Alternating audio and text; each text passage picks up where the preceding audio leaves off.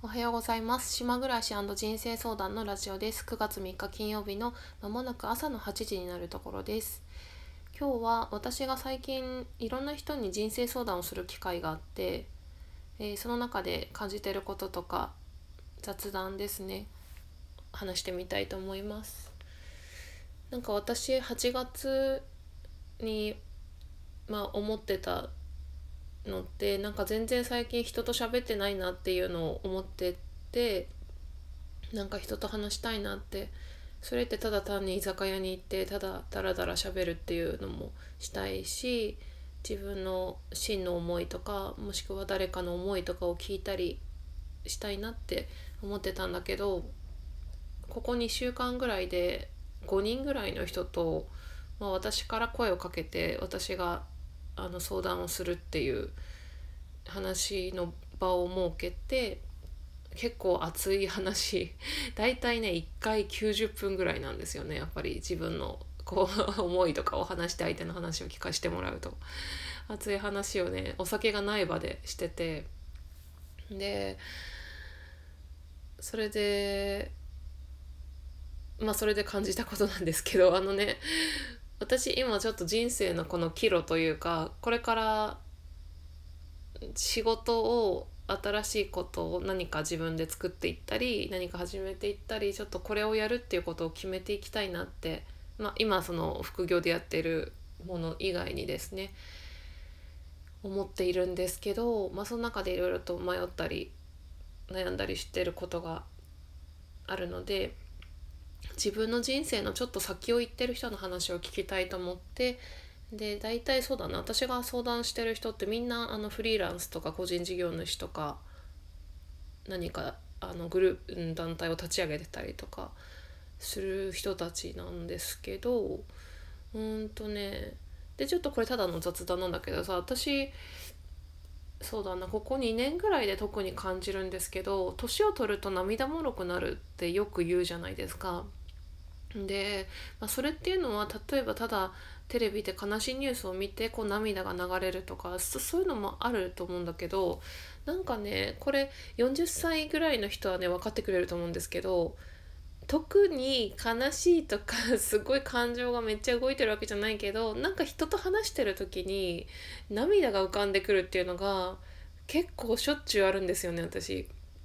でそれをまあ大体自分が年が近い人と話してるからなのかもしれないけど、結構相手の目にもね涙が浮かんでるのをよく私見るんですよ。私と話をしてる時に私が涙が浮かんでるからなのかもしれないんですけど、なんかねそれっていうのは本当に本当に些細なことで、例えばなんか道端であの島でこう知り合いのなんかおばちゃんとかに会って、まあ、ちょっと具体的には忘れちゃったけど、なんか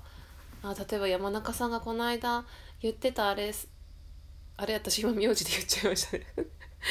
あなんかすいません本名をさらけ出してしまったんですけどなんかあの純子さんが言ってたあれすごい良かったよとか、ああのあれあなたが言ってたあれちょっと待って例え話が下手なんですけど、なんかそういう風になんか人がね喜んでくれたとか、あれ良かったねとか頑張ったねとか、なんか何でもいいんですよ。そんなね些細なやり取りの時もなんか私もグッときて、なんか涙がこう浮かんでくるし、で相手も相手でなんかそのおばちゃんだからか涙が浮かんでたりとかして、で今回その人生相談の話する時もやっぱり熱い思いを語るので、こう自然にこう目がまあ涙までいかないんだけどさ、こううるっとするっていうのがあって、で相手の人もこう目がキラキラしてるっていう、なんかそんな風に感じたというかね、そんな体験がすごく多くってさ、で、でそれって私がそのジェーン・スーさんのポッドキャストのオーバー・ザ・サンでジェーン・スーさんが言ってたんだけど、本当年を取るとそういうじあの状態になるよねって言ってたのをね最近聞いたのよちょうど。でそれをさスーさんはこれは涙じゃないって言って、これはただ汁がここに汁が出やすくなってるだけだみたいなこと言ってて、で結構本当そうなんだよね。なんかただの本当になんか生理現象としてなんか液体が出てきてるみたいな感覚があるんだよね。それがあの人生相談をして思った気づいた改めて気づいたことなんだよね。あとはね私がその今主に具体的に言うと、私がその個人事業主として生計を立てていくために今そのカウンセリングっていう相談業務を始めたけど、それだけでは生計が立てられないので、何か他にも私が得意なことでやれることを見つけて作り出していこうとして、そういう相談を人にしてるんですよね。で、そうすると本当にあのありがたいことですけど、あのなんかいろいろとアドバイスをもらったり提案をしてくれるんですよ。で、そのアドバイスは本当に私が、まあ、必要としてもらってるものであって、例えば友達、そのフリーランスで活動してる友達、島の友達とかなんてさ、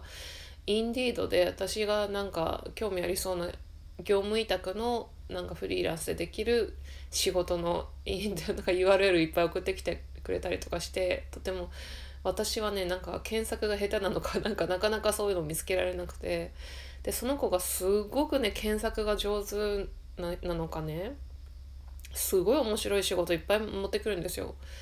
例えばこんなのあるんだって思ったのがね、あの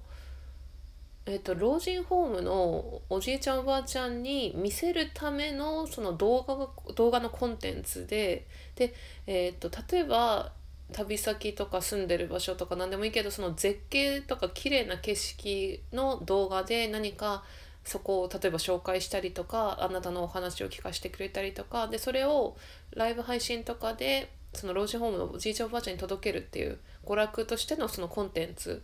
を提供してくださる方を探してますとか、それってまさに私とか結構ぴったりといえばぴったりなんですよね。すごい絶景の場所に暮らしてて、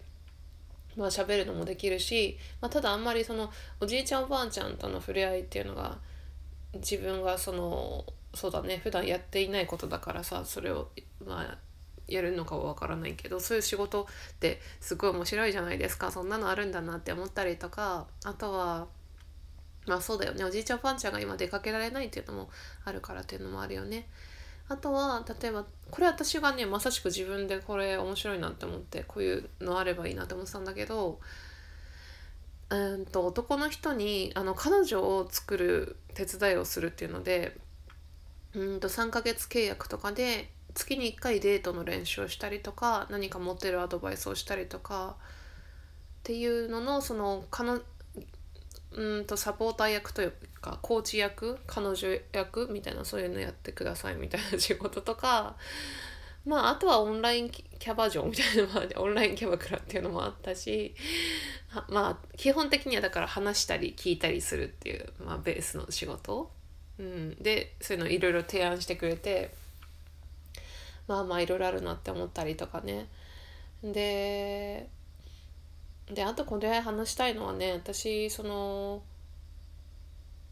私のそのすごい前回のラジオでも話したけど、自分のベースにその私は私の本心に沿って生きるっていうのがあって、自分の嫌なことはなるべくしないようにしてるし、嫌なことをする必要があるんであれば自分なりにこう自分を腑に落として納得してからやるとか、そういうふうに生きていきたいっていうのがあって、それを私は人と対峙する時もそれを相手の方に そ, それを尊重してるというか、その人の本心に沿うことを尊重してるから、その人がやりたくないことはさせないという気持ちで人と向き合ってるんですよね。で そ, そんな中でここにしゅうかんでもたくさんの人とお話をして、いろんなこうアドバイスや提案をもらう中 で, でそうするとね、とても嬉しいありがたいことではあるけど、なんか自分で混乱してくるんですよあまりにもいっぱい情報があって、で結局なんかなんか混乱して、あでもこれできないあれできないとかって、なんかねそういう変なところに入っちゃう時があるんですよね。うんでつい本当に昨日とか今日とかもう、もう本当にここ にさんにちそういう状態だったんだけど、あのーその時にねやっぱりやっぱり私が絶対そうだなっていうか、改めて自分で実感したことがあって、そういう、まあ、悩んだ時の話ですね。こう人生の岐路とか、何を選択するかとか、何をやめるかとか決めなきゃいけない時、やっぱり自分の気が向くことしかできないっていうか、気持ちが向く方に進んでいくっていう、それがめっちゃ大事っていうか、大事というかそれしかできないなって思ったんですよね。なんかいろんな提案をしてくれる、いろんな提案を自分で取り入れてる中で、あ、なんかこれやったら自分のためになりそうとか、あ、これやったらお金になりそうとか、ちょっとそういうあの思考の部分であの判断することって、まあ、たくさんあるけど、でもなんとなくなんか気が乗らないなみたいなことあるじゃないですか。すぐ行動に移せなかったり、なんか言い訳作ったりとか、そういう時はね、やっぱりね、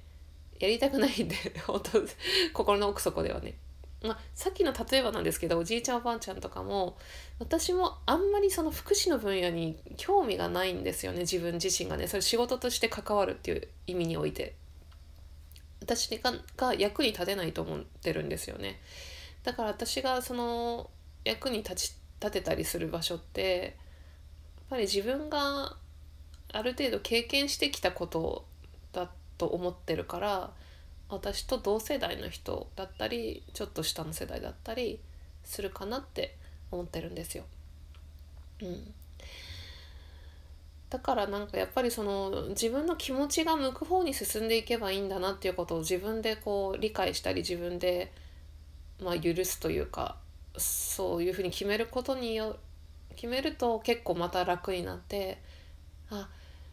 よかったみたいな、なんかあ変ななんつうの、自分がやりたくない方に進みそうだったけどそうじゃないっていうかね、まあ、本来のその目的、その自分の本心に沿って生きる子っていうのを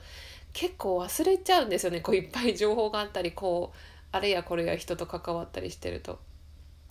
まあそれはそれで楽しいと思うんですよ。いろんなあの波に乗っていろんなそこで縁ができたりとか、それはいいことだと思うけど、でもやっぱりその自分の気持ちが向く方に進んでいくっていうことを改めていろんな人と話をしてて思ったし、だからもしこれを聞いてくださってる方も何かこう人に相談したりする機会があったり、何か自分でいろんな選択肢があって迷ったり、まあ、もしくは何もできないと思ったりした時は、結局自分が気持ちがやりたい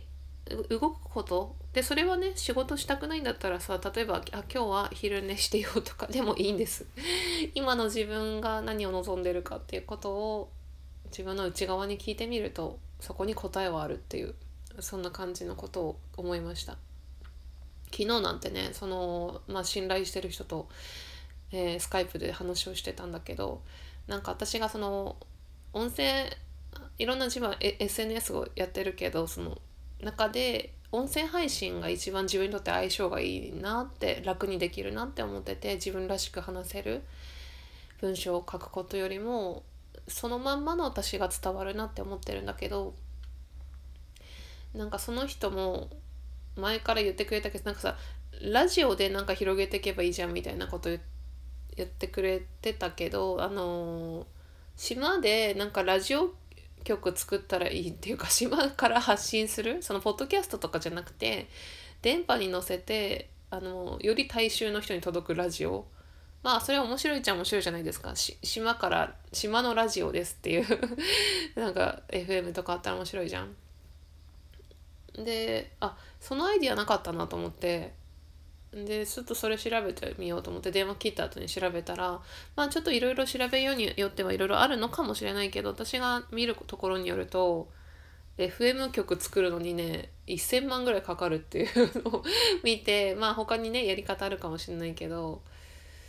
まあちょっとせんまん無理だなと思ってだからなんかちょっとポッドキャストで、まあ、正直私ねいちねんかんこのスタンド エフエム とポッドキャストやったけど、なかなか広がりっていうのはね難しいなっていうことを実感したんですよね。何か媒体に乗るなり、誰かにインフルエンサーに紹介してもらうなり、そういうのをしないと数は増やせないっていうのがもう分かったので分かったので何かこれ音声配信単独で広げていくのは難しいかもしれないけど、なんか島と何かを音声を組み合わせて何かやったりとか、まあそういういろんなアイディアが今 あ, あるけど、うん、まあいろんなアイディアあるっていう思うと楽しそうって思うかもしれないけど、すごいあのすごいあ、ね、大変あの大変なんですよ、それが決まるまでは、精神的には。うん、ちょっとそろそろ行かなきゃ、もう終わりにしよう。うん、じゃあ皆さん聞いてくださってありがとうございます。良い週末をお過ごしください。